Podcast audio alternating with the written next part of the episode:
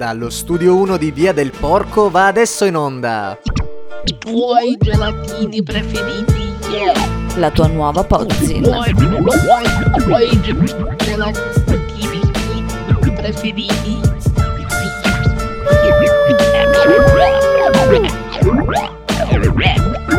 Giornalismo.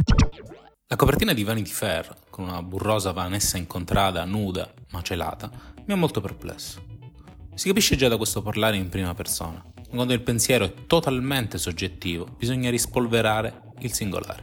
Mi ha colpito perché mi sembra l'ennesima occasione persa. Che Vanessa incontrata abbia sofferto l'attacco di qualche sfigato sui social mi dispiace. Certo, mi fa specie che l'egocentrismo abbia avuto la meglio sulla ragione. Credo che sia vomitevole aprire un social per dare della grassona a una persona. Allo stesso tempo, credo però che la incontrata di turno debba dare più importanza ai riscontri della propria carriera che a quattro stronzi.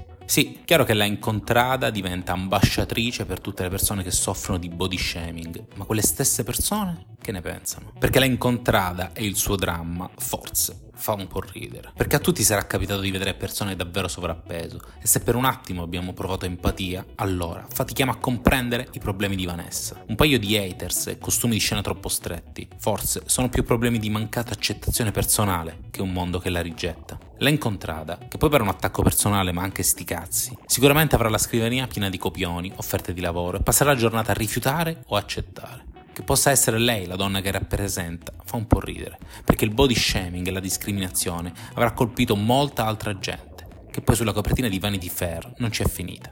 Trasformare il disagio personale di una persona divenuta nota, inutile nasconderlo, prima per il suo aspetto e successivamente accettata per il suo talento, in una battaglia di genere, culturale o di semplice educazione, è chiaramente una forzatura. Che lei possa essere ambasciatrice della body positivity è una buona scusa e probabilmente funziona, ma saper raccontare le cose e pesare le parole è molto importante, soprattutto perché dietro i riflettori esiste gente che soffre molto di più. Anche la rivista mi fa un po' ridere. La nuova direzione vuol cambiare il vento, quello fatto di decenni di protagoniste dalla bellezza standard in copertina. Il direttore dice che all'interno c'erano modelli ed esempi più concreti della incontrata, ma se le tieni nascoste tra le pagine incollate di una rivista, con tutto il rispetto per il numero di lettori di Vanity Fair, infatti, è palese che siano stati di più quelli che hanno visto la sola copertina. E forse l'autogol è arrivato.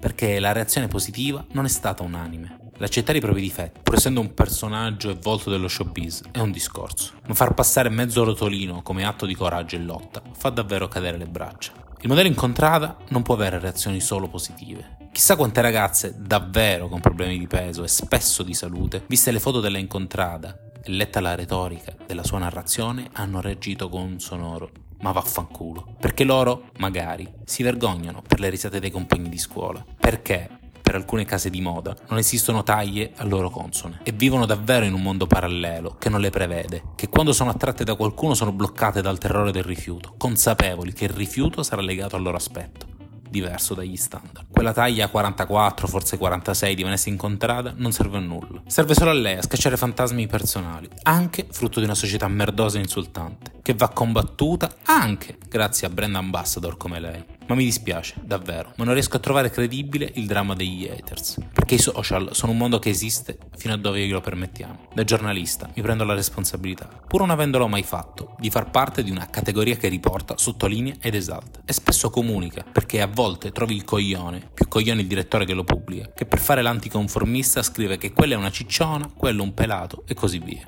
Miriam Leone è finita, suo malgrado, in una tempesta di critiche per le sopracciglia troppo folte. Allora la riflessione dovrebbe essere più ampia. È giusto dare spazio a questa gente. I coglioni sono come la pubblicità.